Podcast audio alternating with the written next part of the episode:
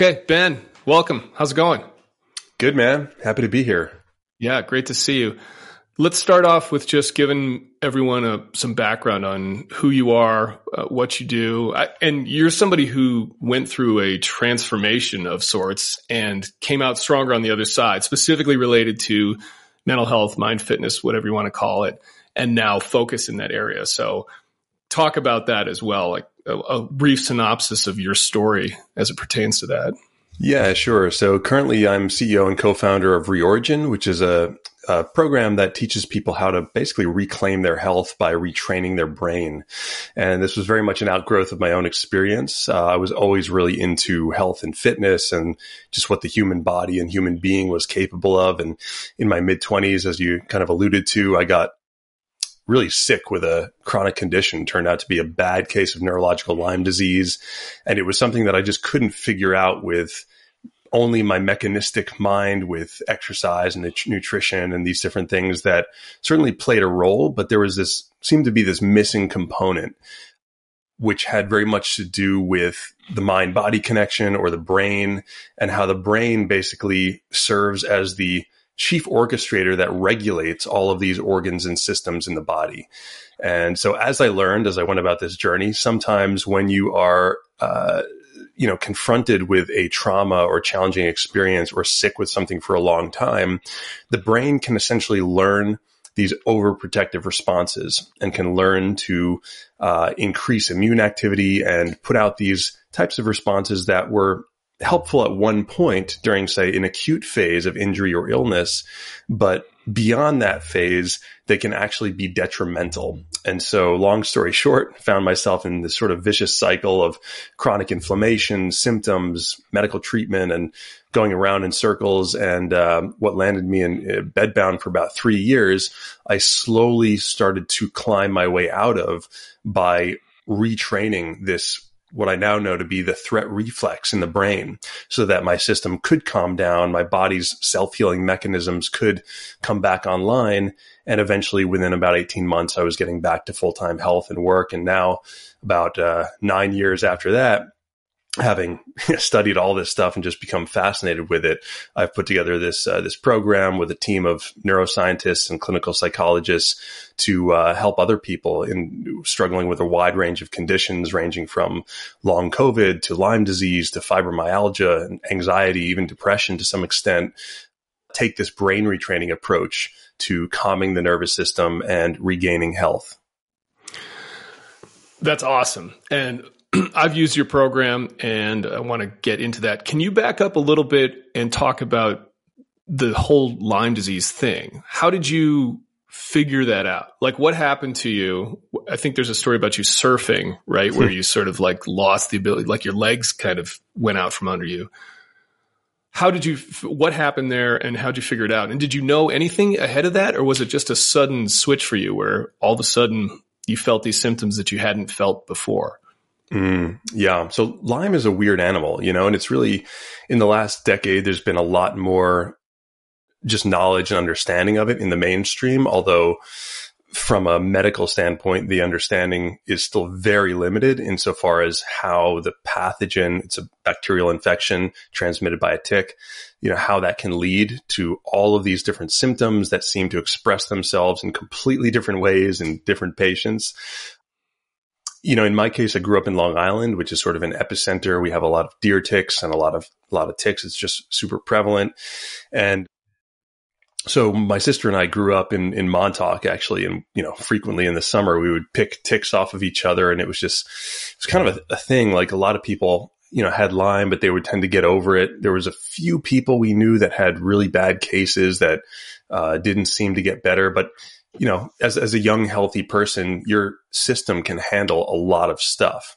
And, um, so in my case, you know, in retrospect, there were some signs that I probably had it in my system from a very early age. Obviously, you know, encountering a lot of ticks, but also things like joint pain and, and neck pain. When I was 12, I was diagnosed with juvenile rheumatoid arthritis. So, you know, little things like that.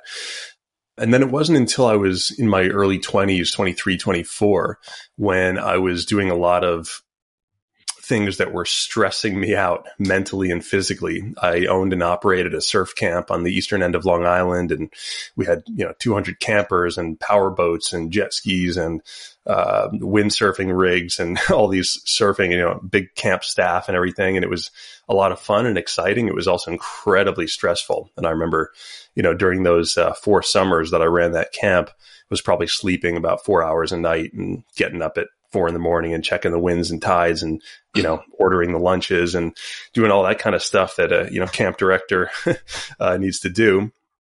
And in the, uh, in the off season, I was working as a personal trainer, uh, you know, working 10 hour days. And, uh, then I would usually take about six weeks off a year to go on these, what were not really vacations. they were actually more of insane surf trips with friends. We would travel around the world to different places and surf for recreation, sometimes compete.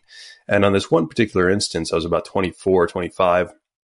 I was already feeling a lot of these signs of burnout. And I was on one of these surf trips in Senegal, West Africa. And, uh, you know, as you described, I was actually surfing mid competition uh, the day I arrived after, you know, 18 hours of flying and very little sleep. And so my system was going through a lot more than it could handle. Uh, and in this instance, yeah, I was actually up riding a wave. My legs completely gave out.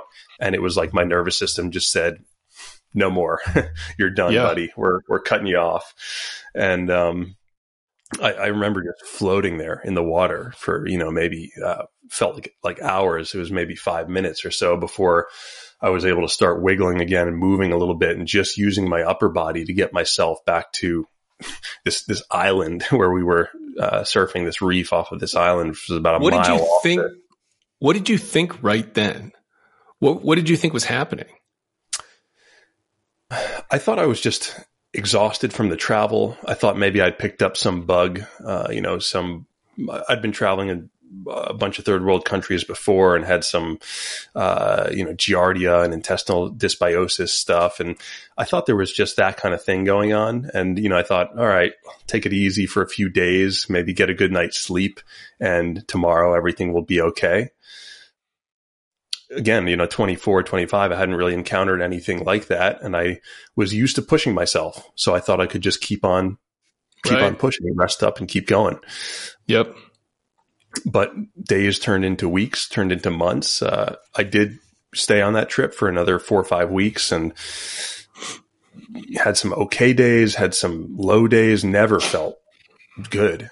But by the time I got home, I just collapsed into bed, literally seeing spots. It was like as soon as I got to that point where my brain and body could could rest and, and return to safety, the nervous system just completely shut down.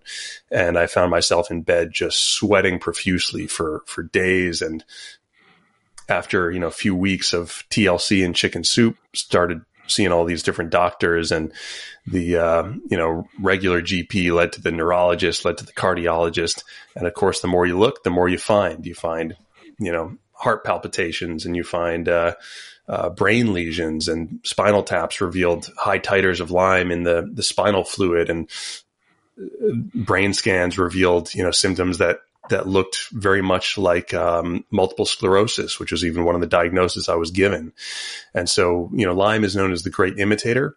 It just essentially deregulates the entire system, and so throws everything out of whack. And uh, yeah, that was certainly what happened in my case. Were there other things going on that they found, or, or is, was your case one where it was like this is essentially just just Lyme disease type of a situation? Mm. Yeah, great question. You know, it's Lyme is a really bittersweet uh, diagnosis for people to get because on the one hand, it's a lot of people who uh, struggle with chronic Lyme. It's kind of a last stop. They've doctors have found the symptoms long before they've found what is right. allegedly the cause, right? And so they're treated according to the symptoms and not according to any underlying cause. They're treated for things like POTS or postural orthostatic tachycardia, which is basically a dysregulation of the autonomic nervous system, or they're treated for um, uh, you know, for mold toxicity or for chronic inflammation or for insomnia or for anxiety, all of these things which are expressions of an underlying condition. And so even the diagnosis of Lyme itself, on the one hand, when people get that, they're like, oh, okay, I found, I found something that's, you know, sort of explaining why all these things are, are happening. On the other hand, I say it's bittersweet because it's not that doctors really know what to do with that or how to treat it.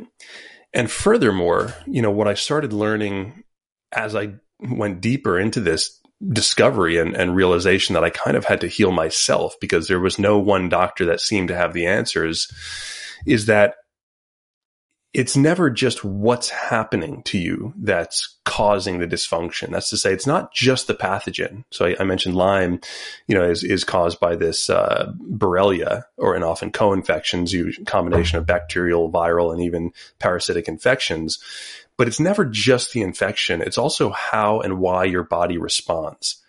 So in the same way that you know, if a cold virus breezes through a room of 10 people, statistically speaking, seven of those people will get sick, or sorry, seven will remain healthy. Three of them would get sick and, and symptomatic.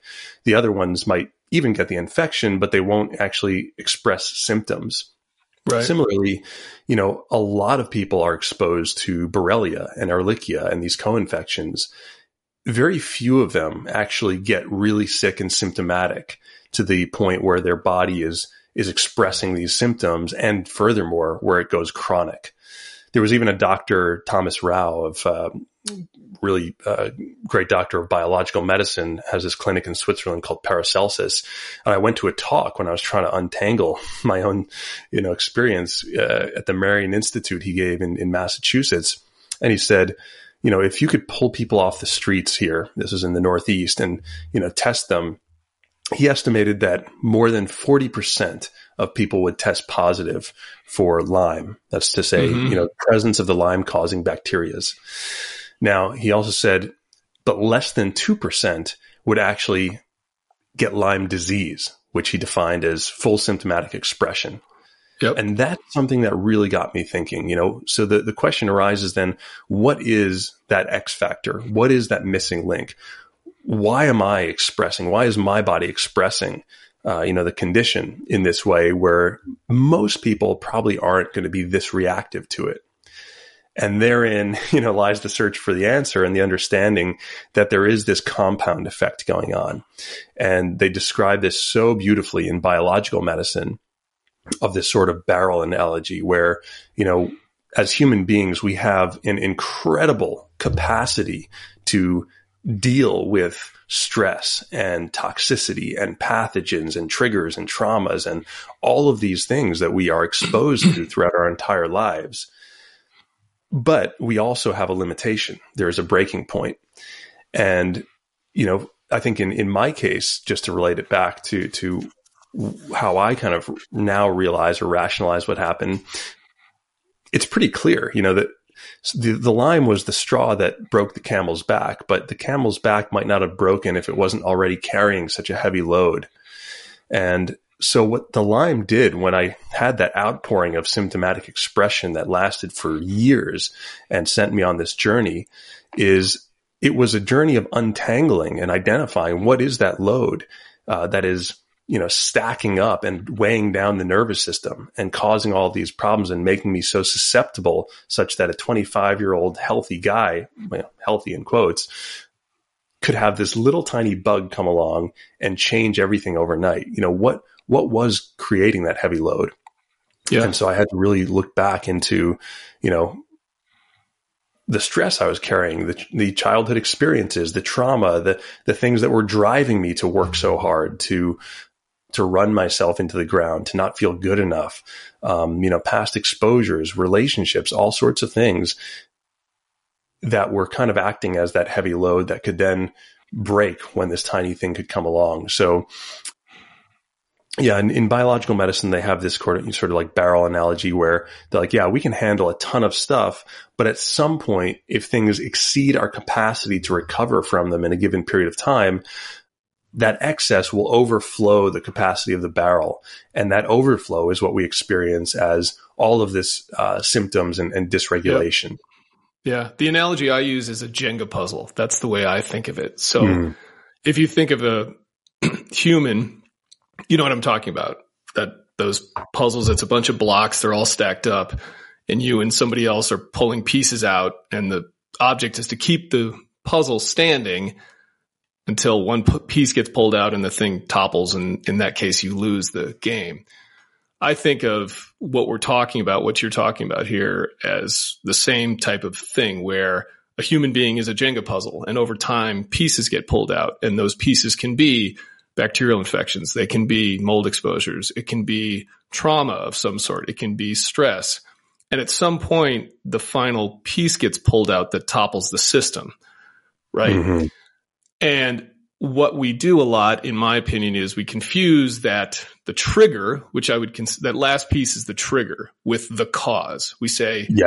And that was the case for me. My trigger was a mold exposure that sent my system collapsing. My nervous system completely collapsed with that. And I spent a lot of time trying to go after that as the cause of my issues. Where really, it took me a long time, years to figure this out. It's just one piece of the whole puzzle. And it happened to be the trigger, but it wasn't even necessarily the strongest or worst contributor to my situation. And there were a lot of other things. In fact, when I think about your story, it sounds to me like the trigger itself was actually probably stress and just working yourself too hard. The line was kind of sitting there dormant, but the yeah. trigger was was that you were kind of on overdrive a little bit and probably stressing yourself out. And I just think that's such a it was such a profound awakening for me figuring that out. And it took so long. And I think it's something we still struggle with on a societal level where people don't get that. We're so used to medicine being about a single infection, a single cause, a single disease, and a single cure that we don't think about how to solve chronic conditions. One thing you said that I want to go back to here is everything you talked about. You, you've mentioned the nervous system so much. And how does that kind of work into the picture here? Because that's one of my beefs, I think, with traditional conventional medicine these days is it doesn't really think about the nervous system as even part of your body. I think if you hmm. go into a doctor and you say, I think there's something wrong with my nervous system, there's no thought to how to treat that or even that it's a thing to some mm-hmm. extent. And that's really how our mind and bodies are connected is through our nervous system.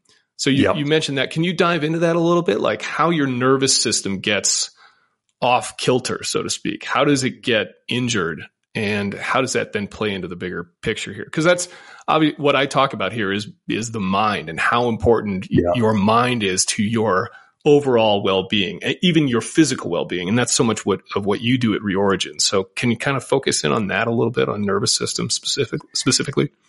Yeah. So first let's, let's define what's the, what is the nervous system and what's its role, right? You know, I mentioned that there are these two critical components of, of health or, or illness, that it's not just what's coming at you from the environment. It's how and why your body responds to that. So in between stimulus and response, that's to say, you know, the infection and the symptoms or the event and your reaction to the event, is the nervous system, is this information highway. And in there is the brain, and particularly this part of the brain called the limbic system. Now, the limbic system is known as our threat detection and response mechanism. And its basic job is survival. If you look at a diagram of the brain or this uh, Dr. Dan Siegel uh, presents this great what he calls the hand hand model of the brain, where basically if you imagine you know holding up your hand, curl in your thumb into the palm of your hand, and then close your fingers around it. The limbic system is like your thumb. So if your wrist is the brain stem, the limbic system is that one of the first primal you know areas of the brain that formed um, in our evolution and its simple job is it has this direct connection because it's so close, just in virtue of its proximity to the brainstem. It's so close that it has this direct connection to be able to send survival signals uh, down the brain stem, stem through the nervous system to all of the vital organs and systems of the body. And so essentially, whenever we are met with you know, it's called a stimulus, but any information or input from the environment this could be a smell. This could be a pathogen. This could be something that we see, hear, anything that's coming in through the senses. This limbic system makes a critical decision about it in that moment. It decides whether it's safe or unsafe And if it decides that it's safe, the body will stay in homeostasis. There's these two branches of the nervous system. There's the sympathetic and the parasympathetic. And the parasympathetic branch known as rest and digest is where we want to be for, you know, normal bodily regulation. The opposite branch is the sympathetic branch. It has nothing to do with sympathy. This is actually more about what's known as the fight or flight response. And if the limbic system has determined uh, something from the environment to be unsafe, then it will mount this what's known as the stress response or the fight or flight response. And what happens is, you know, the body is a very intricate system of resources and resource allocation. We have digestion, we have uh, all of these things happening for you know procreation for wound healing it's, it's an incredible self-healing system and self-organizing system but it is being directed by some other information which is coming from the brain from the limbic system. And so if the brain determines that you know the body is under threat again if if that cold virus breezes through the room and the brain interprets that as a threat or we hear some sound like a loud noise and the brain interprets that as a danger, you know, type of response, it's going to produce this outpouring of survival outputs. So cortisol, adrenaline, norepinephrine, things that are basically geared toward, you know, mobilizing us for action. So blood, oxygen, nutrients gets shunted to the peripheral, to the limbs, essentially, where we can use them to escape the danger. But at the same time, that comes at a cost. It the body will temporarily shut down these what it has deemed as secondary functions in the in the hierarchy of survival, things like digestion, wound healing, and procreation, to send that energy to the places where it needs to go to immediately escape and survive the danger. The problem is that the brain can sometimes get it wrong. it can sometimes misclassify things that are benign as threatening.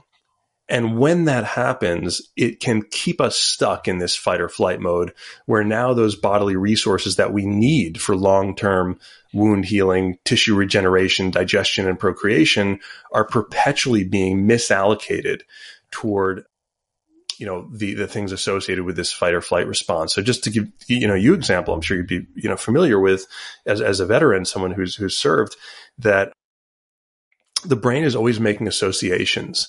Think of, of two different people experiencing the same event. Let's say you have a, a, New York City construction worker, and right next to him, crossing the street at the same time, is a, a veteran who's been in a, a, combat scenario where they've associated loud noises with a life or death or you know life threatening situation. Now, let's say a car backfires down the block. So here's two different people experiencing the exact same event to the person with, let's say, PTSD, that sound alone is going to be sufficient for triggering the fight or flight response, right? So cortisol, adrenaline, norepinephrine, their body's going to prepare to mobilize to avoid the alleged threat. And it's going to shut down all of these uh, other systems that are needed to keep the body functioning healthy in that moment. Whereas the construction worker hears the exact same sound but his body doesn't even the needle doesn't even move, right? Heart rate stays the same. Pupil dilation doesn't change. Um, cortisol, adrenaline stay low. He just stays completely calm because his brain has not made that association between the loud noise and it being something that's threatening.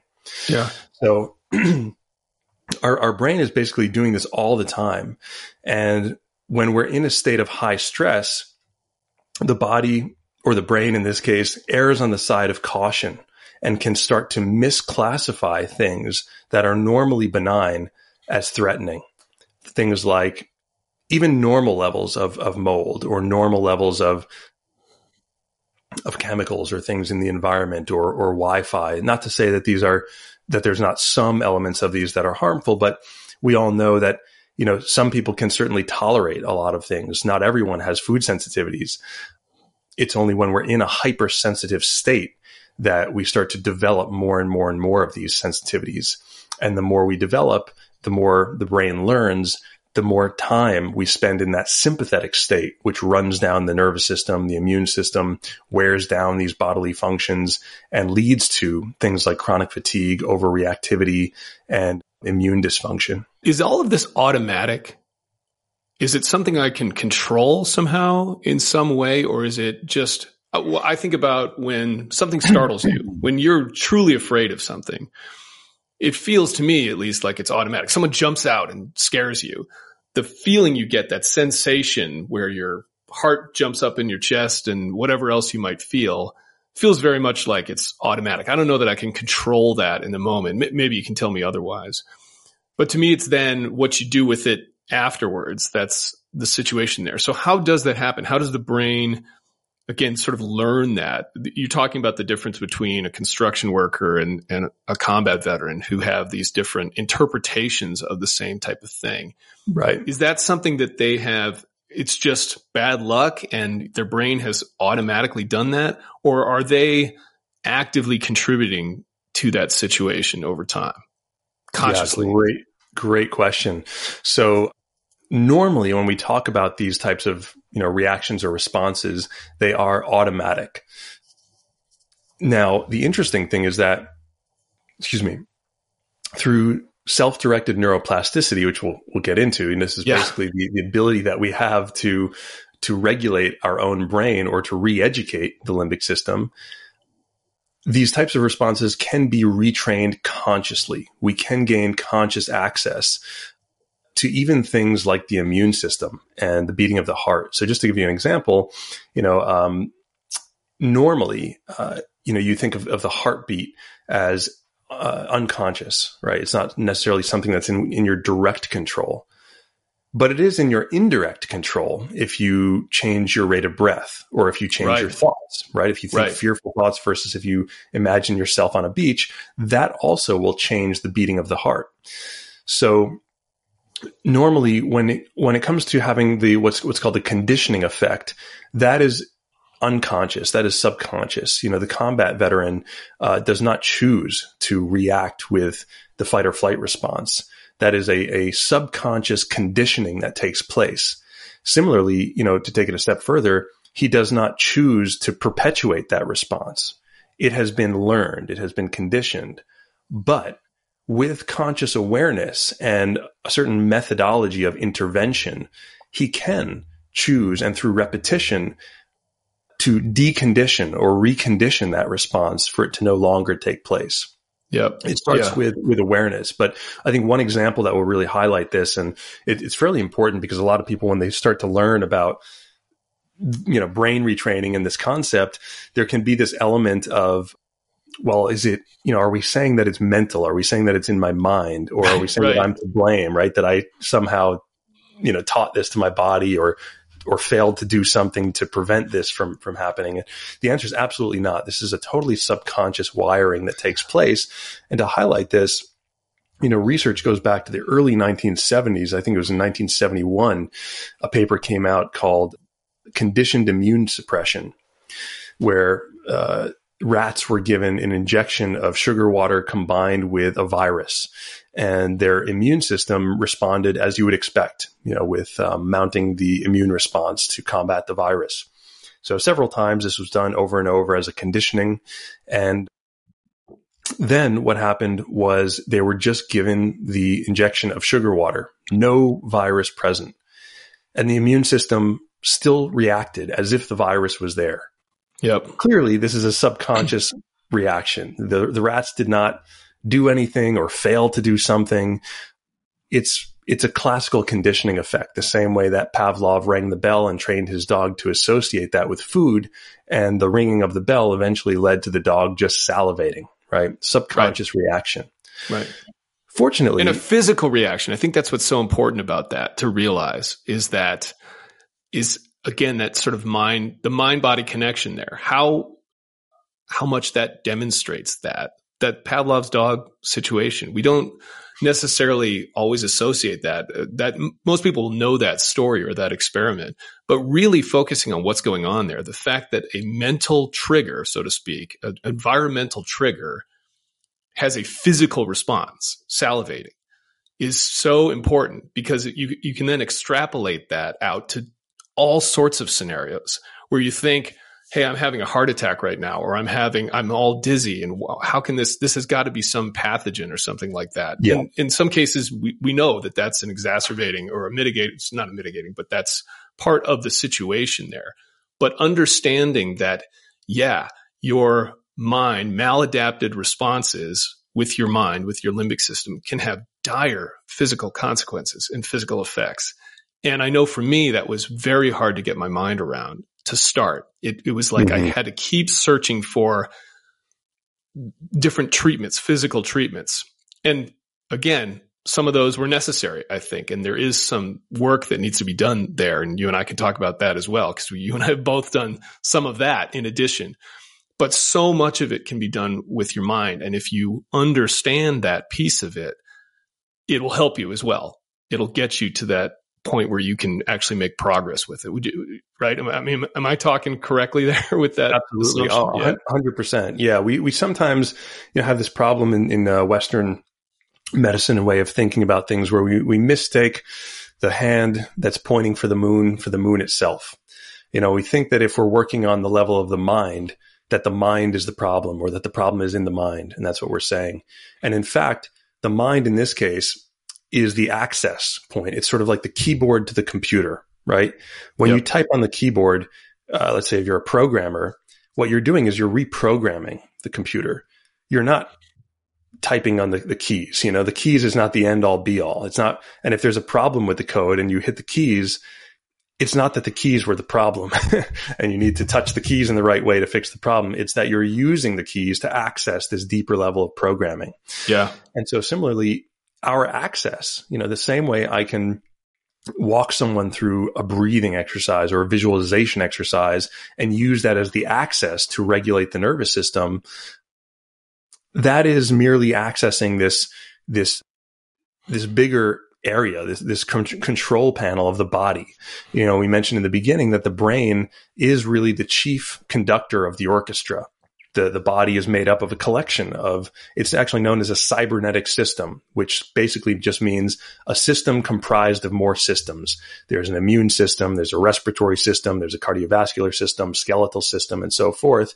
And the brain is the thing that is ultimately directing all of these systems to coordinate their functions. Not only do they have to be individually coordinated, they have to coordinate with each other. And when they become what's known as dysregulated or, you know, separated in their function, they can start working against each other because they're receiving conflicting information, right? The, the stomach, you know, we're, we're eating something. And so the stomach is receiving on some level information that there's food coming in, it needs to digest but at the same time, we're in that fight or flight state. And so it's also receiving this conflicting information, you know, that that energy needs to be applied toward fight or flight, toward running away from danger. Yep. And so what does it do? It comes at a great energetic cost. And uh, that cost can physically wear us down. Right. And um, yeah, so again, it's one, it, it gets kind of trippy here because once you start to think about all this, it can seem very complex. And when you think about, you know, using the mind to self regulate, a lot of people get sort of uh, overwhelmed at first or daunted by this task of, oh my God, I got to use my mind to like put all these Jenga puzzle pieces back together, right? Yeah. In reality, it's actually much simpler than that. And we're, we're, we, and we want it to be simpler. Basically, you know, the body is a self organizing system. And so what we're doing when it comes to using the mind is simply just getting it back on course, just giving it the right, you know, information so that the body can do its thing. It's very much like, uh, you know, in the Reorigin program, there's a, a, section in the very beginning where I, I talk about your role in your healing and recovery process and how to think about it so as to not get overwhelmed by all of these details of all of these things that we think we have to regulate. And, you know, the basic analogy there is to think of yourself as a farmer your job is simply to set the environment, to tend to the soil, and to create that optimal environment. So the farmer plants the seeds and waters them. And that's basically it. You know, he doesn't make them grow. It's not in his power to do that. It's not something that that he could do. Similarly, the body has all of the innate intelligence that it needs to regulate its level of hormones, to balance the immune system, to heal wounds. You don't have to, if you get a cut on your finger, you don't heal that cut yourself. You don't do anything. It heals itself when the conditions allow for it to heal. Yeah. And so our role is very much to set those proper conditions to reestablish this, you know, uh, flexibility in the nervous system to oscillate between sympathetic and parasympathetic. And then, yes, of course, to, you know, set the environment as well and to, to nurture ourselves with good food, with good stress management, with sleep and things like that. But it's not, we don't have to go overboard thinking that we have to be the doer of all of the, the, the healings. Yeah a couple things, and then I want to really get into Reorigin and what you're doing with that and how you came up with that. Two points from the previous discussion here. One is the other thing that I literally only zeroed in on in maybe the last couple months about the limbic system. I completely understood that idea of fight or flight and the way that sends blood to your extremities and not your digestion and all of that made sense but it also suppresses your immune system because short term acute infection isn't as important as the life threatening situation that's in front of you right now. If you're sick, if you have a cold or something like that, and you are now running for your life, your body is like, right, running for your life right now, saving my life is more important than the cold. So we're not going to worry about that right now. And I honestly didn't think about that and zero in on, huh, maybe part of the reason I can't heal from some of these pathogens, bacteria, viruses is the limit. I'm self limiting my own ability, my immune system because of what's going on with my limbic system. And I just never focused on that. And I think that's such a key aspect to this that people that are chronically ill might not consider at times. It's like that's a big piece of it too. You, you've got to allow your immune system to work here. And one of the ways you can do that is by getting off this sort of limbic system loop that you've got going on. The other thing you mentioned was blame and you sort of I think you didn't you didn't say it directly but it's one thing that I see in a lot of circles of people that are talking about various chronic conditions it's there's a lot of trying to find blame or it's almost like relieving you from blame where it's like it's not your mm-hmm. fault this isn't and that's an okay message but to some extent I my attitude has always been I'm not worried. I don't care about blame. That mm-hmm. doesn't help me in any regard. And to some extent, it's almost good if I'm to blame because that means I'm in charge of the solution. And I think that that's, it can be empowering to some extent. It's not disempowering to me. When I hear, Hey, you can overcome this. And when I started to get into neuro, some of this neural retraining, like you can actually take charge here. You don't have to necessarily go out and find a doctor that's going to do XYZ to you or a drug that you've got to put in your body. You're, you can affect change here.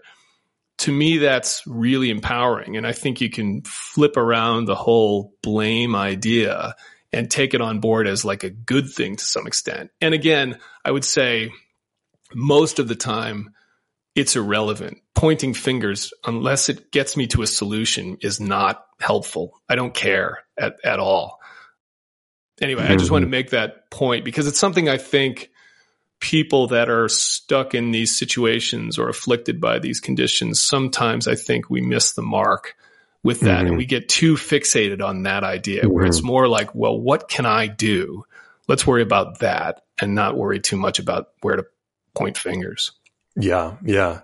Oh, definitely. Well, to, you know, to your first point um, about the the immune system and immune suppression, uh, yeah, that, that paper back from the 19, 1971 titled uh, "Conditioned Immunosuppression" kind of says it all, right? That these these rats had been uh, basically through classical conditioning trained or their immune system had been trained to function in a different way. And uh, as it comes to, you know, creating the optimal conditions for healing, one doctor that actually helped us create the Reorigin program years ago wisely said, no pharmaceutical or supplement will ever be as powerful as your body's own immune system. So if we can get the immune system back online and just doing its thing, yeah, that's essentially gives us the best shot at, yeah. at, kicking out whatever uh, you know came in and and uh, might have just acted as that initial trigger, um, and might still be running amok because this is where things get kind of cyclical and vicious cycle, right?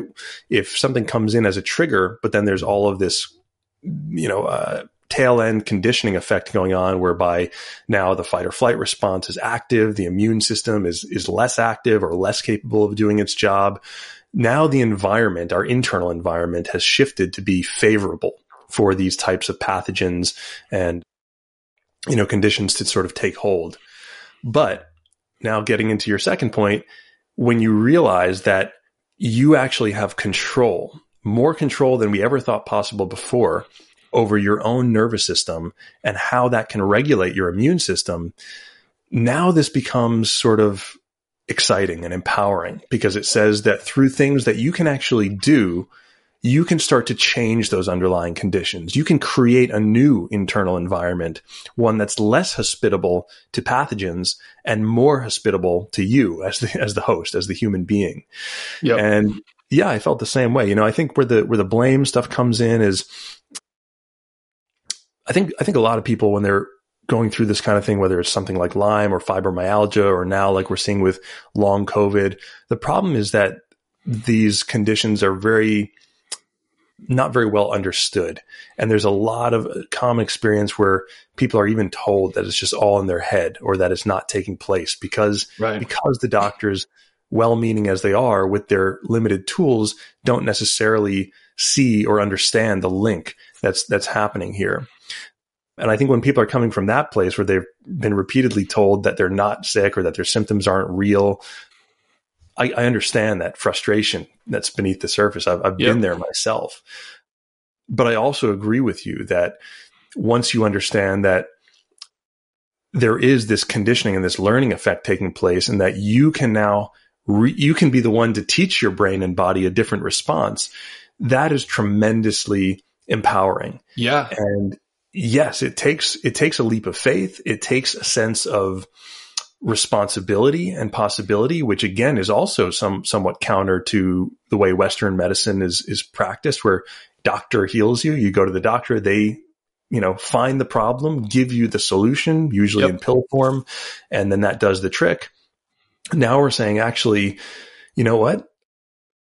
You are the athlete here. you know, you you can have doctors or programs or people that can help guide you, but you have to run the race you have to do the things that are going to right. rebuild your system and, and give your system the right signals um, so that it can come back online. But yeah, I think for, for me and people like yourself, when you when you get that and you understand that that it's very much in your own hands, sure, it it can be scary at, at first, but it's also really empowering. Totally, yeah. That that's funny. You use that analogy. I use the same one all the time, which is if I want to get in physical shape and I enlist a personal trainer, the trainer is teaching me how to exercise properly or giving me some guidance, but I've got to do all the work. Mm-hmm. They can't do push-ups for me. They can't run for me. None of that.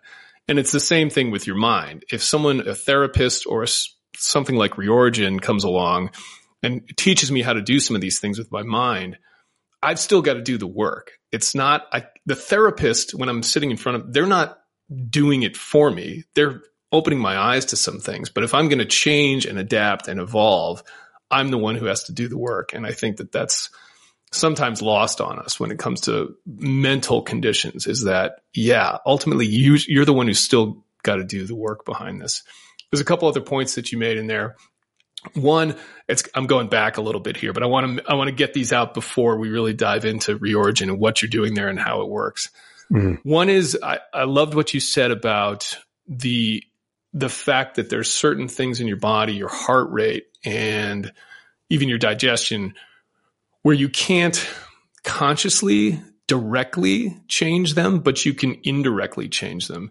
And to me, that's always been through breathing, or that's at least the one, the biggest way that we can sort of indirectly change that. And it's one of the things that I talk about where breathing is something we do automatically. It's going to happen no matter what, but we can consciously slow it down and change it. And it's the kind of the only thing where we can do that. But the nice effect that it has is we can then sort of indirectly change other systems in our body through that. And I think that's why breath work to me has been so vital and so important as well. Is that Am I correct with that? Is that, uh, or are there other mm-hmm. things that we can do? And Reorigin, I think, does some of this, but in terms of our systems, is there another way that we can do that, or is to me breathing has always been kind of the the keyboard, so to speak, right? Like that's mm-hmm, the thing mm-hmm. I can regulate yeah. a little bit. Yeah. So so there's a lot of ways we can do that, which we'll get into, you know, in, in a moment we have five senses and we can make use of all of them to feed oh. new information to the limbic system. But the breath is incredible because it is both automatic and in your own control. And um, I once heard it said that anxiety is breathless excitement. And you know that when you feel anxious, right? I like that. yeah, you, you the th- first thing people do when you have a fear response is hold your breath, and that's actually the opposite of what we want to do or need to do in order to let things flow. Yeah. And so, I mean, this is actually something I'm curious to tap into your uh, experience and knowledge with, you know, SEAL training and stuff. But, you know, there are things I, have just heard of like tactical breathing where it's basically, you know, just continuous breathing, be breathing on a, on a regular rhythm such that you can even easily do that or access that when you're in a high stress or high performance situation.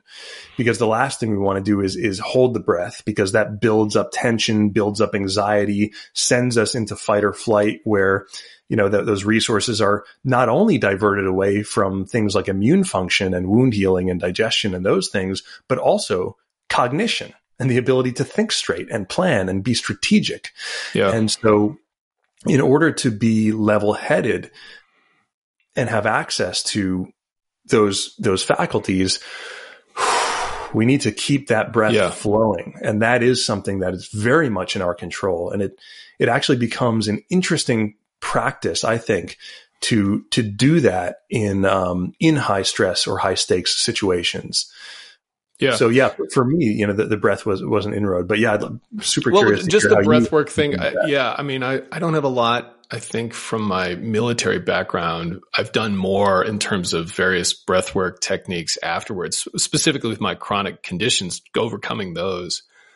I think it's a lot like meditation, where meditating to me is about trying to make you more aware the rest of your existence. It's not about the 10 or 20 minutes. That's sort of the training, but the idea is not to make that time, that very small window of time better, so to speak. It's so that you're more aware the rest of the time so that you can mm-hmm.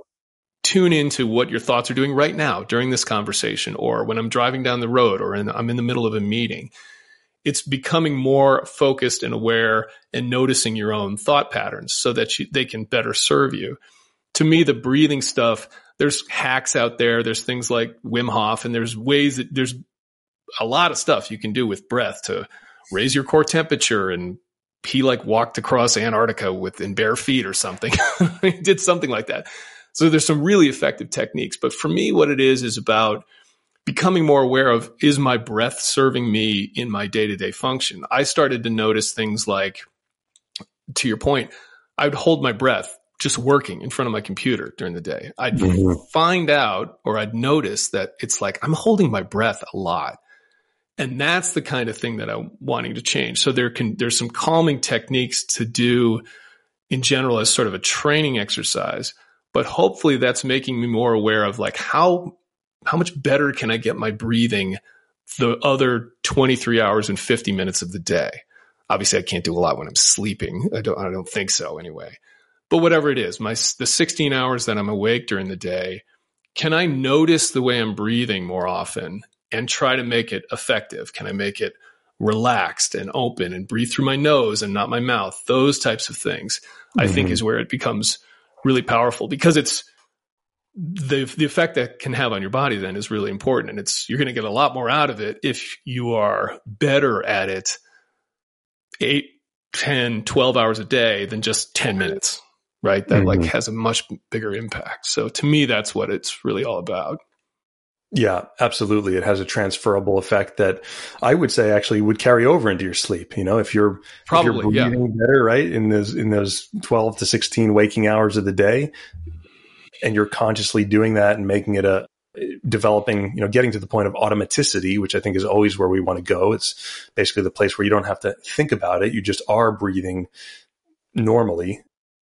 or or or ideally, uh, that would certainly carry over in, into the subconscious and into sleep.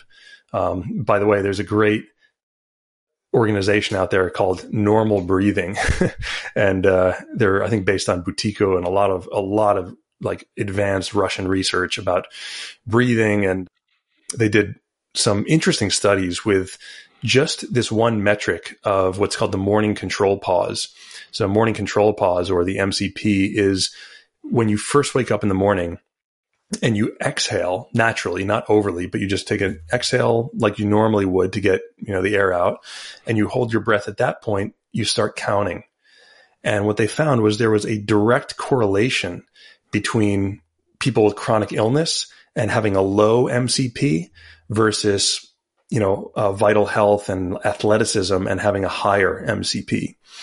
And I think the threshold was somewhere around like 20, where like people who were low around like 12 seconds. It's a little bit hard to calibrate and gauge at first. It takes a little bit of practice, but basically what you want to do is, you know, first thing in the morning when you become conscious, take a few normal breaths, exhale, not overly, just a normal amount, and you hold your breath at the bottom of the exhale. So with less oxygen in your lungs. And at the first impulse you get to breathe, you stop counting. And what they found across the board, they even on their website, they have this like, uh, you know, map where they show these different chronic conditions and where people fall huh. 12 seconds versus 16 versus 20 versus 40. And of course, athletes are like in the 40 realm that they can hold their breath in the negative for about 40 seconds before they have that first impulse to breathe. Yeah, they found over uh, three, four decades of research, all these correlations.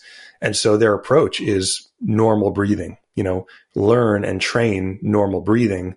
And that will have this carryover effect to bodily efficiency and resource, you know, efficient resource allocation. Fascinating does, stuff. Does it, that is interesting. Does it help to train it at that moment to try to hold it longer? Yes. Oh, great question. No. So actually, it helps. Yes. So you, the idea, the aim might be, or the, the measure of success, you could say, might be that morning control pause. But the way to increase it is not necessarily to practice the morning control pause. Okay. It is to practice what they call normal breathing. Okay, got it. And got they it. have the Buteyko method, you know, that's basically um, slow, steady, deep breathing, nose breathing, uh, right. you know, things like that. But you, you, you know, do some of this uh, breath work and then you use that morning control pause as your indicator for, okay, am I moving in the right direction or the wrong direction? Yeah, really interesting. It's funny. Yeah. I, one of the things I tell people as a first step to mind fitness is taking stock of where your mind is very first thing in the morning. That's, a, I think, something that's so easy to do. It takes like two minutes, but instead of just swinging your legs out of bed, running off to whatever you're going to do, take two minutes and just notice where your head's at and try to set it up for intention at that moment mm. because it's such a, you have that opportunity and you shouldn't waste it. And I talk about that a lot of just, trying to notice what those first thoughts are because a lot of times they're unhelpful. It's like, I don't want to get up right now. It's early. We have these sort of automatic thoughts like that and replacing it with something that's gratitude and intent. That's typically where I like to go with it, but getting in that practice and you can sort of retrain your first thoughts to some extent to be much more useful for shaping up the rest of your day. Yeah, couldn't agree more. Okay, so let's launch into Reorigin specifically and talk about what you've developed here. Where did this come from? How'd you go about developing it, and and what does it do for people? Yeah, so Reorigin is is what we call a self-directed neuroplasticity program, and I suppose we should just define neuroplasticity. So neuroplasticity is basically just the brain's ability to change. And it's the reason why we're able to learn new skills, new languages, because the brain is constantly creating new connections. So it's actually changing its structure and function uh, with all of the new inputs. So I once heard it said that everyone on the planet probably has a Tom Cruise neuron, meaning that we're able to anyone who's able to recognize his face has literally developed a neuronal connection. oh, okay. I, I, was wondering where you're going with that. That could have gone a lot of different directions. I, I realize that. Now, yeah. okay. Uh, Got any, it. Right, just take it like any celebrity, any face, any pattern that's widely recognizable. is recognizable or identifiable because you have a previously created neuronal connection yep. that you know if we didn't have that then every time you saw someone's face you would have to figure out who they were each time. So to avoid the hassle and to be efficient brain's first order of business is survival. The second order of business is efficiency. It creates these neural networks that allow us to easily and readily access information.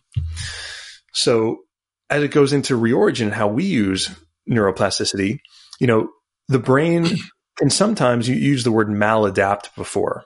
It can yep. have these responses that might be adaptive during one time. We'll take that, uh, you know, combat vet- veteran as one more example here. So in combat, it is an adaptive. That's to say, a life saving response to associate loud noises with danger because hearing that loud noise will alert him to get to safety. Now, when he gets home, it becomes maladaptive if that system stays active because now he's being set off by you know hearing cars go down the street and fireworks and things like that that are not life threatening but his brain has already made that that neuronal connection. So in some some sense neuroplasticity has taken place. And what, when we talk about self-directed neuroplasticity now we're talking about the conscious act of retraining the brain or creating a different neural connection that's going to be specifically more beneficial for staying in that parasympathetic state, for staying in the state of rest and digest where the immune system can function its best and we can ultimately be in that optimal state for healing. And so, you know, this, this premise came about through my own experience when I was stuck in that vicious cycle of chronic Lyme. And we talked about the breathing. And for me, it actually my first inroad into the notion that we could perhaps direct how we feel and function was by taking one deep breath. And I even gave a TED talk with the title One Deep Breath because it had such a profound impact where my some inner wisdom in me, I like to attribute it to, uh, when I was having a moment of just sheer panic and terror, symptoms were at their worst. And then my mind was spinning up all these you know, worst case scenarios, never being able to walk again, you know, you name it. I was just in, I was in it. Some inner wisdom in me just prompted my body to take this huge deep breath.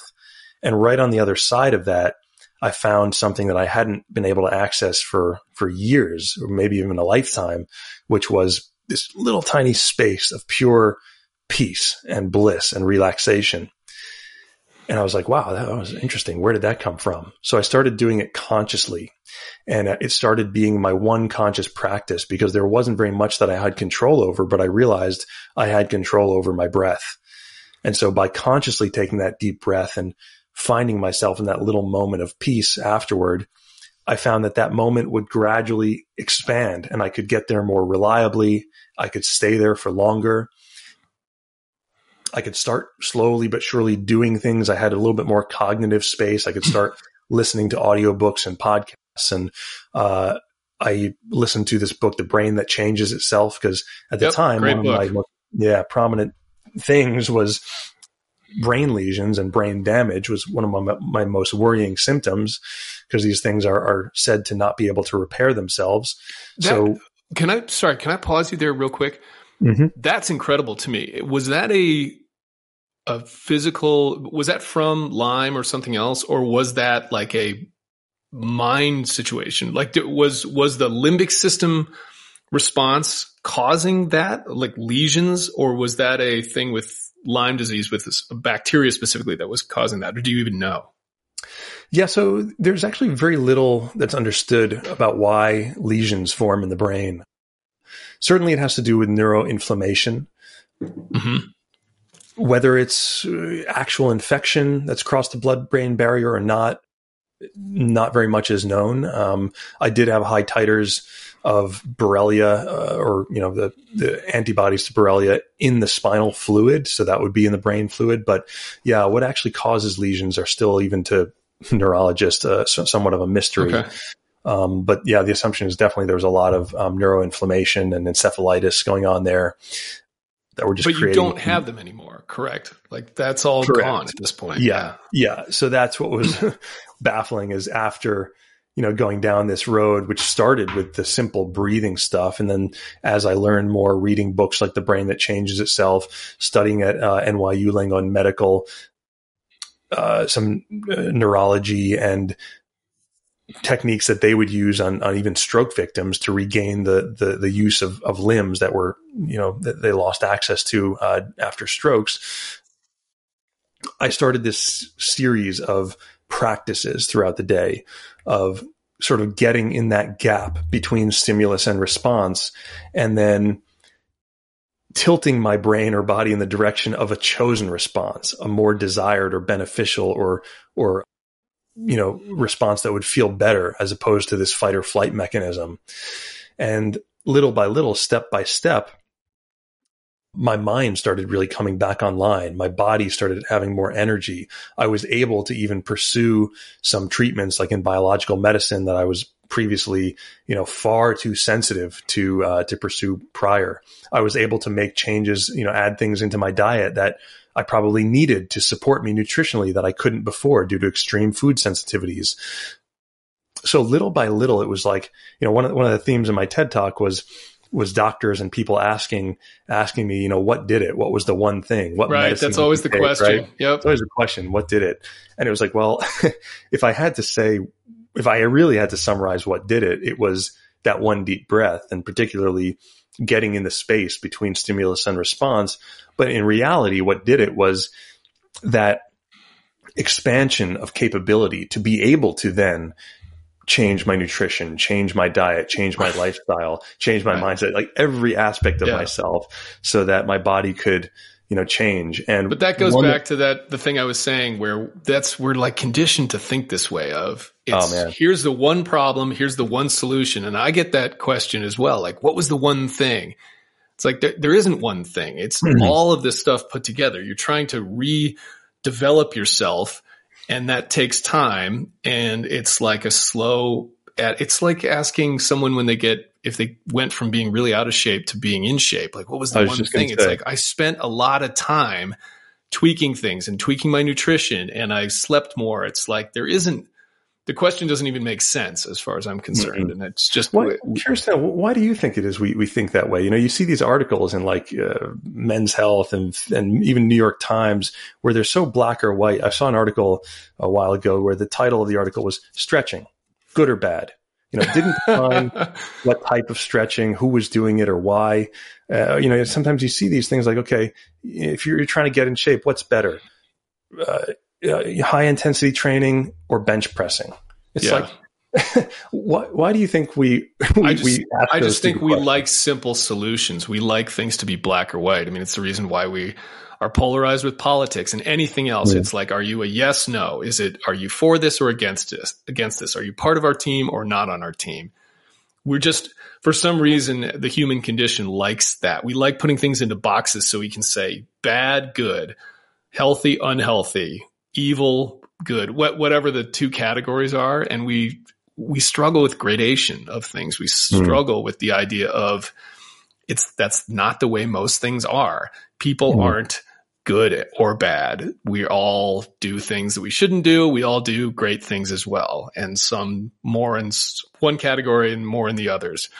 Things aren't, it, it I don't know. I don't know why we're conditioned that way, but I think getting over it is really important. And mm-hmm. when it mm-hmm. comes to these these things we're talking about right now, our health, both our mental health and physical health, I think it's really important to understand the subtleties here and the fact that it's I go back to that Jenga puzzle. It's not there wasn't one piece that did it. It's all of this stuff that collapsed mm-hmm. the entire system. You've now got to really work to put every single block back up on this tower if you're going to rebuild it. Yeah. It's not going to come from a sole source. It just won't.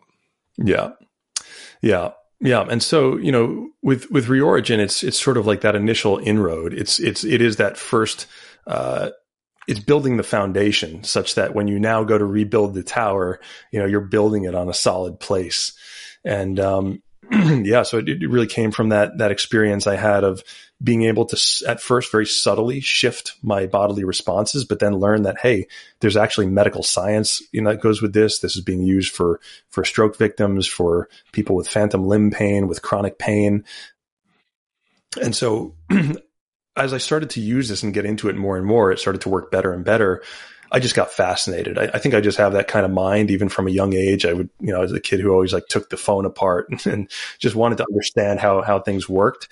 And after about 18 months of really practicing this, going deeper into learning more and applying more, uh, you know, techniques, I was pretty much from from three years bedbound back to full time work and health. And um, you know, still had stuff going on that I was continuing to work on. But after you know, a few years after that, I was really 100% healthy. And now for the last eight or nine years, I have been, you know, it, it, it, that whole journey that I was on is, is, is merely a footnote. It's not something that I am physically still, you know, dealing with in any way. Yeah. And so, of course, that curious mind got to work and was like, all right, this is, this is pretty cool. How can we consciously, you know, um, create this and structure it in a way where where people can take these kinds of steps. And fortunately, I, I my first job after getting back into work was working with this company, Innovative Medicine, that does these these uh, interesting biological medicine approach, you know, treatments, and they also do a lot with the neurology and the nervous system, and so I was a sort of uh, coordinating events and for eight years like a sponge soaking up you know meeting with doctors from all over the world with with um, neuroscientists and clinical psychologists and medical doctors and biological doctors and energy healers like all sorts of people coming together in one room and just absorbing all of this this information. And uh, assembling also a team of of doctors and scientists that we call the brain trust who ultimately within the last couple of years helped put together this this program, which is now the Reorigin program, um, which is essentially you know the the where it falls in that spectrum is not necessarily the medical treatment, but it is in this nervous system retraining, this brain retraining to get yourself out of that fight or flight state and to basically, you know, decondition those old learned patterns that would otherwise keep the body in that dysregulated state. And can you get into any? I, obviously, I don't want you to give away your sort of proprietary methods here, so that people can go off and do it on their own without subscribing to your system. But can you get into kind of the the rough overview of how how it works? What do people do? How long does it take on a daily basis? What what does it look like if I want to go? If I think I need something like that, mm-hmm. What kind of commitment am I signing up for? Yeah, sure. And and by the way, I'm happy to share, you know, these these techniques and things, there's there's sure there's some proprietary aspects to them, but really, you know, the, the reason for the program and, and the community is to is to help teach people how to do this right. There is a fair amount of nuance in the same way that, you know, if you, you know, decide that you want to become an athlete, there's quite a bit to learn in, in terms of the exercises, the techniques, the programming, the, the, pacing, all of these sorts of things. And so Reorigin is very much like that. And we have, we have group coaching. We have an online video program that teaches you not just these exercises, but all of the nuances to them. But, you know, fundamentally, what's happening is I mentioned that the brain is always making associations between two things and, and it's, it's basing something coming from either the internal or external environment. External environment would be like a loud noise or a smell or a substance. Internal environment would be like a feeling, a symptom or sensation.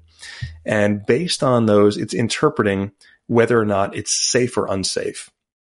And somewhere down the down the road, when people have experienced this sort of chronic condition and they feel like they're just stuck in this fight or flight state, the brain has learned that to associate those sensations with unsafety and mm-hmm. perpetuation mm-hmm. of the stress response.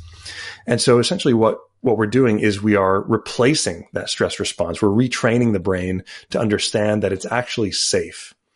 And the basic tenets are you know, we, we've put this into a five step protocol whereby you basically in step one, you want to become aware of what's going on. When is it and what is it that's triggering you? And what is that, what is that experience of being, you know, triggered? Number two, you want to kind of step back from it and realize, or what we call dissociate from it, realize that it's just a reaction that's taking place it's not saying anything necessarily true about you or the real world. It's just a learned response. The same way that ringing bell caused Pavlov's dog to salivate there's nothing inherent in the bell that is saying, you know, salivate. It's his association with the bell as meal, you know, being mealtime. So it's under the actual just intellectual understanding of that turns out to be quite important for starting to recondition because remember we said the limbic system is is this part of the brain that's closest to the to the nervous system.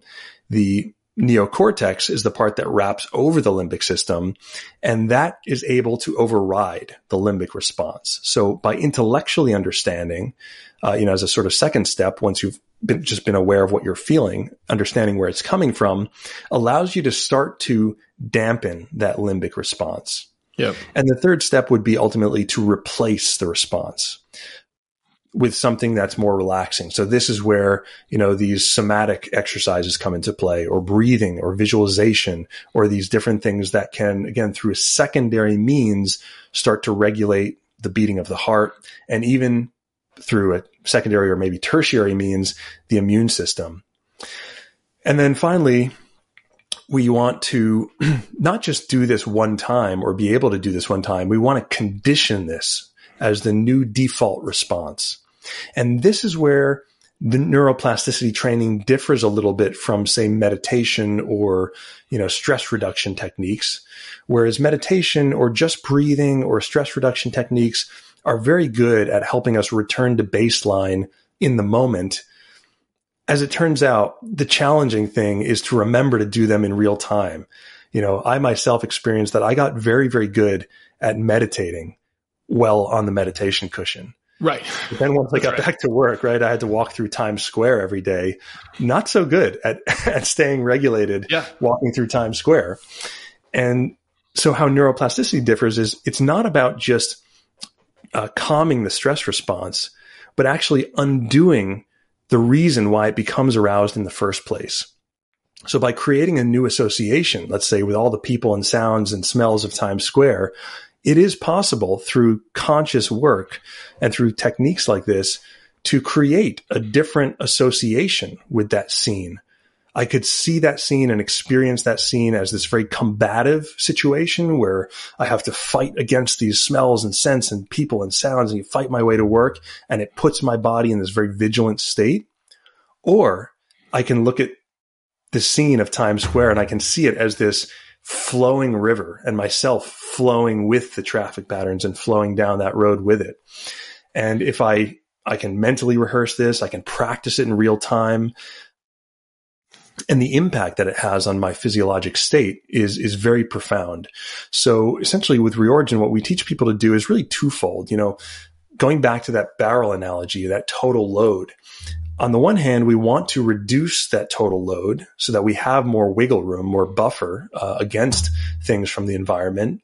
But then more specifically, what we want to do is sort of like poke holes in the bucket so that it no longer fills up so easily in the first place. And that poking holes in the bucket is kind of analogous here to creating different associations with whatever it is is keeping us triggered, whether it is a loud noise or something in the physical environment, whether it's even an internal sensation or symptom that's subconsciously keeping that stress response going, or a negative recurring thought or rumination pattern. All of these things can keep us so-called dysregulated and put us in this state that is suboptimal for healing. The good news is that once we become aware of this and Reorigin walks us through a process of kind of mapping these loops out so that you can then move on to reconditioning them, retraining them to the point where you can actually be present with all of the things that would otherwise, you know, throw us for, for a loop and through gradually exposing ourselves to them while at the same time keeping the body in this calm state, the brain eventually gets the message that it can stay at ease. It can stay in the state of, you know, uh, homeostasis uh, while still encountering these even uncomfortable situations. And how long does that take? Right. This isn't something that happens overnight. And I think mm-hmm that goes back to the way, way we want things. We want to take a pill that fixes me overnight or in a couple days. And I think with the fitness of our minds, it just doesn't work that way. It's the same way as the fitness of our bodies. If we're mm-hmm. extremely out of shape, it's going to take a long time to get fit, especially if we want to be really fit and compete at some level. And the way I like in this type of situation, certainly my situation, to having a really out of shape mind. My mind was extremely unfit, and that's not going to change overnight. It's not a technique I can just adopt, do once or do twice or do a couple days. So, what does it look like from a training standpoint? How long does it take, and, and what's the commitment from a daily perspective too? Because this, this is something that it's a it's a practice that you mm-hmm. have to commit to. Yeah. Yeah. Great, great question. I just want to caveat one thing you said that I, I wouldn't see it necessarily as the mind being unfit, but rather the, the whole system. You know, the whole body is a collective system, the nervous system, the immune right. system. They've I all, should say, uh, yeah, sorry. I should clarify. I think of it, it's a mind body unfitness. Yeah. To, yeah. to me though, the reason why I do this content is because it's, in my estimation, it's mind driven. Yes. So it's the everything is the, is the driver. That's yeah. the inroad. Correct. Yeah. yeah. yeah. Good point. Good point. Thanks for clarifying that. Yeah. So, and, and to your point of, you know, look, people are coming in with all sorts of different conditions. We have people coming to Reorigin who just have been struggling with long COVID for the last year and a half to people that have been dealing with fibromyalgia or late stage Lyme disease for 20 years plus. And so obviously based on who you are, what you're struggling with, um, how long you've been struggling with, it will certainly determine, you know, the, the time that it takes to, um, to, to really get the full benefits of this training, but we can define what those full benefits are. And in the program, we define it in three phases, which are basically isolate, integrate, and improvise. So you could think of just like learning a musical instrument, there's this first phase where you have to practice in an isolated manner or any skill. So let's say you're, you know, learning to play the guitar. You isolate every single note. You also have practice in an isolated way where you have your practice sessions or your sessions with your coach or teacher and you're learning each individual note. That's the first kind of phase of learning. Once you've developed a certain proficiency there, you move on to the second phase, which is to integrate. Now you can integrate these individual notes and chords into, you know, scales and melodies. So now you're starting to make music. It's, it's actually putting this into use. And the third phase that we always want to get to is improvisation. And this is where you've reached automaticity. That's to say you, you no longer have to think about it. You've encoded these skills and these notes and patterns into your system. You know, if you think of a guitar player or, or piano player, what is the difference between someone who can, you know, sit down to, let's say, a keyboard and play chopsticks versus someone who can play concerto number five, right? It's not a physical difference. It is a neurological difference. That's right. Yep. And there's even been these great studies of prisoners in war, prisoners of war who have been, uh, you know, stuck in places for 10 years who just through mental rehearsal to keep themselves occupied, practiced playing the piano. And when they came out, having not touched a keyboard in a decade, were far better than they were going in. Right. And this visual rehearsal is used for elite athletes and, and so forth for, for the same reason that because what we're training is these nervous system, you know, patterns. So Similarly, with reorigin, there, there are these three phases isolate, integrate, and improvise. And in the first phase, you are very much just learning this technique or this series of techniques to reprocess signals and sensations in the brain and body uh, that the brain was previously processing or interpreting as threatening to now reinterpret them as benign so that you can stay not in that state of breathless excitement, but of breathing fluid motion with respect to whatever it is that's been triggering you. And that, that phase we usually find takes about 30 days for people to really practice in this dedicated manner. This is where, you know, group coaching really comes in handy for people. It, you know, in terms of timeline or time throughout the day, practicing this five step protocol as we have it set for, uh, say three 10 minute sessions per day or 30 minutes a day, you know, in a very dedicated manner is usually what's required during that phase. By that point, after usually around 30 days or so, it becomes sort of habitual. People really, they don't need to think about all the steps of the process. It's like they're starting to, to get it. It's starting to happen. Now you can move into this second phase of integration now you're integrating it into your everyday life. And we have a, a more condensed short version of the, the technique that can be readily deployed in the moment. So, you know, we always still encourage people throughout the duration to keep practicing for those 30 minutes a day. But now it's like taking your skills off the, the jujitsu mat and taking it out into the world where you can kind of like deploy it in real time when you need it. And that's that integrative, integrate phase. And then finally, usually around days like 60 to 90 is when we see people get to this state of automaticity or improvisation where it starts to happen on its own. And this is where people realize it happened because, you know, they'll come up against uh, something that previously might have triggered them and the trigger will have passed and they'll realize maybe an hour later, huh, oh my God, look, look at that. I, I ate that sandwich and nothing happened. Or, oh yeah, I heard that, that loud noise go by and I didn't even react to it, you know? Yeah. And, and it starts to become entrained and that's that sort of like improvisational level. Yeah. So, um, yeah, that, that is very much the goal of, of, uh, of reorigin and neuroplasticity. It's not to perpetually manage people or give some tool to people that they then can use to perpetually manage themselves. It is to reestablish this innate ability of self management that the, the brain and body always have that simply gets thrown out of whack whenever we get knocked down through the school of hard knocks and overwhelmed by stuff. So yep. yeah, that's, that's really kind of how it plays out. And we see that, you know, people make a tremendous amount of headway in, in about 90 days. A lot of people keep going for six to 12 months. And, uh, obviously things happen in life. You know, you, you travel, we're exposed to new stressors or pathogens. And good news is you now have this ability to deal with it. Even myself, you know, uh, people ask, do I still use these techniques? How do I practice it? And, and generally, you know, I have a lot of tools in my toolkit of, of breath work and everything. And I don't necessarily do or need to do like that 30 minutes of dedicated practice a day.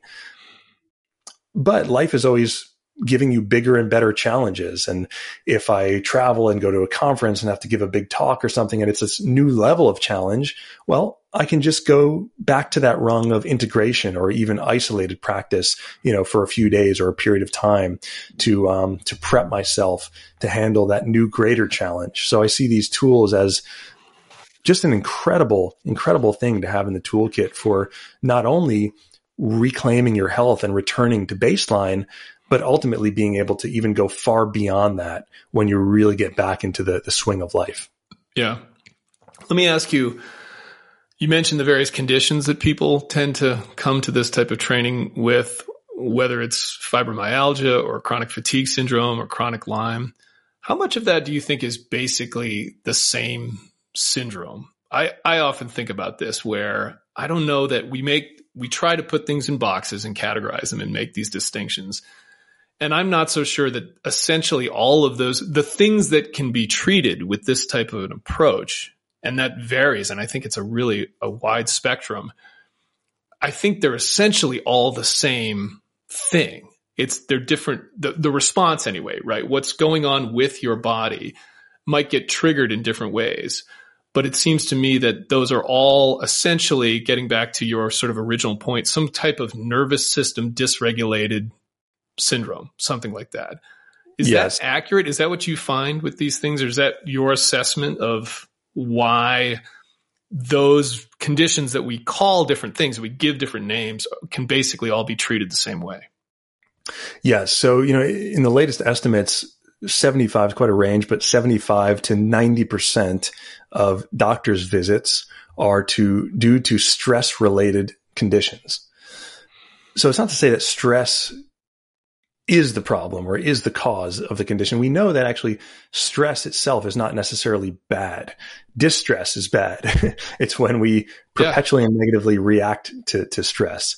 But to your point, yes, you know, and there's been a tremendous amount of research. A lot more needs to be done, but they all tend to fall under this category, whether it's, you know, late stage Lyme or long COVID or also known as, you know, post-viral fatigue. And again, a lot of people are looking at long COVID as this new kind of thing and they're scratching their heads, but the research nope. goes back to the 1970s and 90s. Even a lot of stuff in Gulf War syndrome came out. People came out of combat with having been exposed to different chemicals under a stressful situation. And it's all a, a flavor of a similar underlying condition, which has been given many different names over the years. Self-perpetuating inflammatory conditions has been one name. CIRS or chronic inflammatory response syndrome has been another name. Right. NICS or neuroimmune conditions has been another name. You know, you again, we we all like to put it in a box and give it a name, but it's all basically an, an attempt to explain this condition or this state in which the body gets somehow stuck reacting to its own reactions. It experiences certain symptoms that could very well have initially been catalyzed by a real or external, externally caused pathogen or injury or, or illness. But then what happens is the brain and body learn to interpret the symptoms themselves as threatening and this starts this ongoing stress response whereby now symptoms lead to increased levels of inflammation to combat what it thinks is the problem. And that increased level of inflammation causes more symptoms, which cause more, you know, subconscious uh, stress and anxiety, which causes more inflammation, which causes more symptoms. And it just goes around in circles. And this is in every way a, you know, self perpetuating vicious cycle. And so our role and our job and something that we can do with our own brains and minds is to understand that this is what's taking place and then learn to systematically interrupt this pattern and interject a new pattern that I, I, noted, I said in my TED talk, we can basically create or transform this vicious cycle, which is really destined for disease into a virtuous circle that can be designed consciously for health and well-being. Yeah. So I believe it's really it's really in our hands, and it starts with understanding what's happening here. Yeah, it's interesting. Which, you mentioned that you, the you likened the instrument, learning an instrument type of situation, and I I use that analogy a lot as well because when I think of my own struggles over time, specifically with anxiety, once I realized that essentially what had happened was it was my response to thoughts. That was the problem essentially there in terms of anxiety and it's something I learned essentially over time, sub unconsciously or consciously, but it was a it was a learned response. And the question was, okay, if I can learn it, can I unlearn it somehow? Yeah. And if I think about that in the context of an instrument, it's to me, it's sort of like learning the piano, but learning bad technique. Mm-hmm. I can't, if I learn the piano, I can't really unlearn it. I, I'm going to know how to do that. I can't sort of forget. But what I can do if I've learned crappy technique is I can work on that to get the technique right over time. But it's hard because once you have programmed yourself to like, let's say, put your index finger on a certain note when you're going down a scale where it's supposed to be your thumb, you keep making that mistake over and over again and you have to slow yep. down and you have to re so that's the way i had to think of that whole thing and that's how i think of this entire process. It's like you're not going to unlearn something. That's really hard to do. In fact i don't even know how you would do that. You'd have to take do i don't know how you maybe get hypnosis or something to forget. But what you can do is relearn it relearn the response and develop better patterns for how you react to these things. And it, that's what your system does. And I, I, really like the, I'm a musician, so I really like the musical analogy. Mm-hmm. Um, even what you said about the learning and then integrating and then innovating is something I talk about as well. I, the ways I break it down are learn, solve, learn, solve, create. And that's kind mm-hmm. of what I use in terms of actually sort of moving forward with your mind. But we're talking mm-hmm. the same language in, in, a lot of these yeah. things in different ways. Yeah, totally. So we've been talking for 90 minutes here, and I think I could talk to you for another 90, but I do want to be respectful of your time. Can we just wrap up a little bit with the other things that are out there? And you mentioned it, the innovative medicine is something, and that's actually mm. how you and I got linked up, I think, was uh, mm. Freddie Kimmel. Reach, uh, he, he, was the one yeah. who introduced me that's to right. you, and you got me linked up with that those folks in on Long Island and did That's some right. of that. How I just want to, to the extent that you're willing, how getting into for people that are really suffering from some of these conditions, mm. how how much of it is this is where it gets tricky, right? When we try to separate mind and body, when we hmm. separate mm. out this is a mind thing, this is a body thing, and they're, they're so integrated. But in your estimation, how much is it one or the other, or or how much can be attributed there? And if someone feels like they need to go and do some other treatments out there where they're mm. under the care of somebody who's potentially doing some things that are unconventional, and I think for most chronic illness people, they find themselves faced with that situation at some point. Yeah. What's the right approach there? And then how much of it potentially how much can that help? How much does it help potentially? I know it's different for everybody, but I'm just want your thoughts on that because it's something you and I have both experienced. I did find it helpful. It does take a leap of faith, as you've told me in the past, mm-hmm. and you have to put your trust in people's hands. And if you're doing things that the conventional mainstream thinks are crazy or unfounded or unscientific, how does how does one approach that, especially if they've been faced with a situation where conventional medicine hasn't seemed to work for them or hasn't given them a lot of answers? And I think that's just something that a lot of people struggle with. Yeah, yeah, yeah. So, so first of all, you know, there's there is this false sort of dichotomy that that we form of like, should I address the mind or should I address the body? Right. Like, well, you have a mind and you have a body, so you know why not support both? And it's certainly a question a lot of people have when they come to to Reorigin and we always say, you know, first and foremost, start with the low hanging fruit, rule out any other, you know, current active issues or infections or, you know, if, if there's anything, you know, really blatant going on, of course you want to see, uh, you know, medical doctors and rule these things out.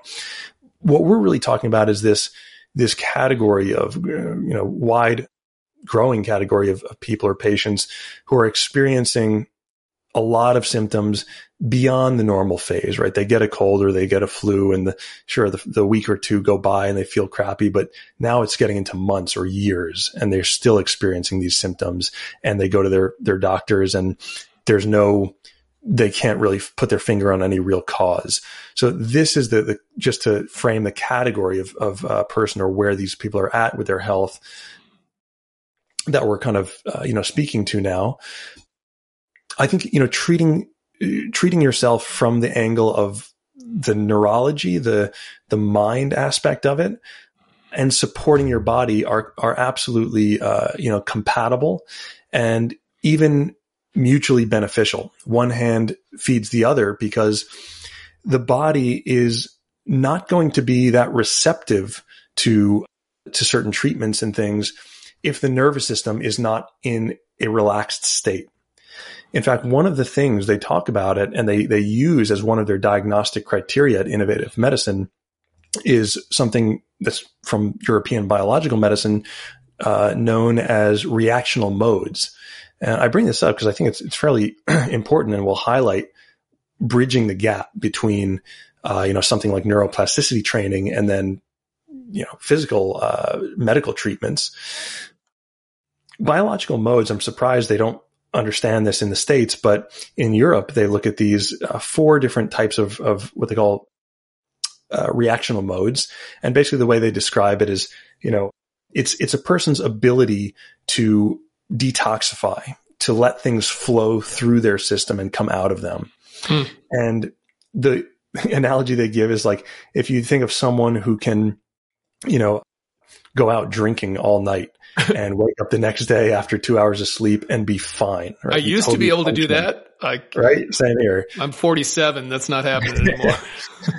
they, that person would probably be a reactional mode one, meaning they're phenomenal excretors. Their, their bodies are just, you know, uh, really good at separating out what's helpful from what's harmful and excreting or ejecting what's harmful and getting them back on track. Then you have someone like is usually the patients that we see or people we see at, at Reorigin and like they see it at Innovative Medicine, who maybe you take one sip of wine and your brain fogged and hung over for three days. That would be more like a reaction mode four. The yeah. body is very jammed up. And so one of the things that they, they aim to do is to actually shift, help people phase shift that reactional mode. So it's basically like shifting from that more sympathetic drive to a more parasympathetic state where the body is first and foremost now more receptive to any treatment that they would then do down the line. And for that reason, they actually, they recommend the Reorigin program to a lot of their patients because it, yeah. it goes hand in hand. it's going to make their therapies work better. But, you know, to, to your question, yeah, I, I think that for anyone, if this resonates with them, you want to be able to support your physical body uh, in the best way.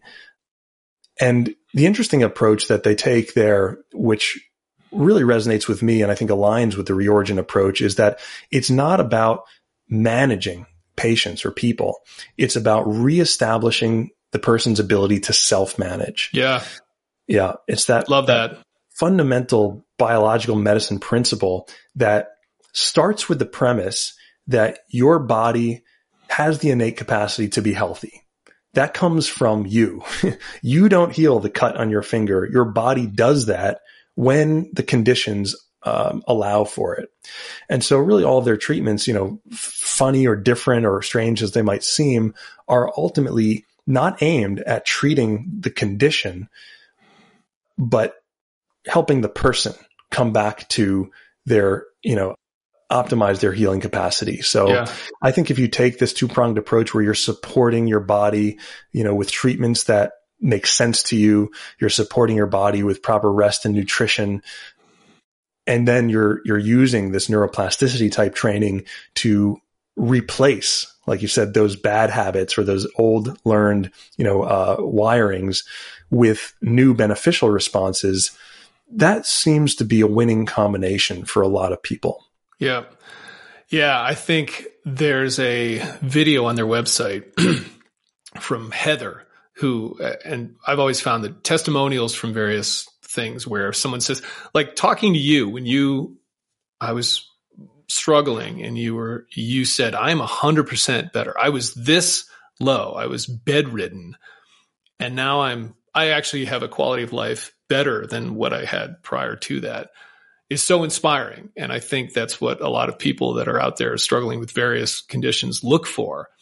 And watching her video and then actually reading her the long version and the transcript one of the things that really jumped out to me was she was she had gone through this treatment working on all these different things and then she was doing follow-ups and they kind of kept getting back to hey, you got to work on the emotional piece of this. You got to work on the kind of your what's going on in your own mind, basically.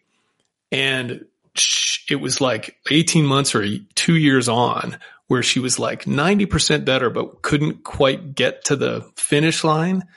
And finally, I think kind of realized it was a belief about her health where she was still clinging to this idea of, I'm somebody who has these conditions instead of somebody who had these conditions. And it was like a light bulb went on. And as soon as she made that jump to, oh, I am a healthy person, mm. that finally got her over the finish line. And I think that's such a critical thing. And I know it is for, for someone like me, my own situation like that. Like I had to finally go, I'm not someone who suffers from anxiety or I'm not someone who has a chronic condition. I'm somebody who had that.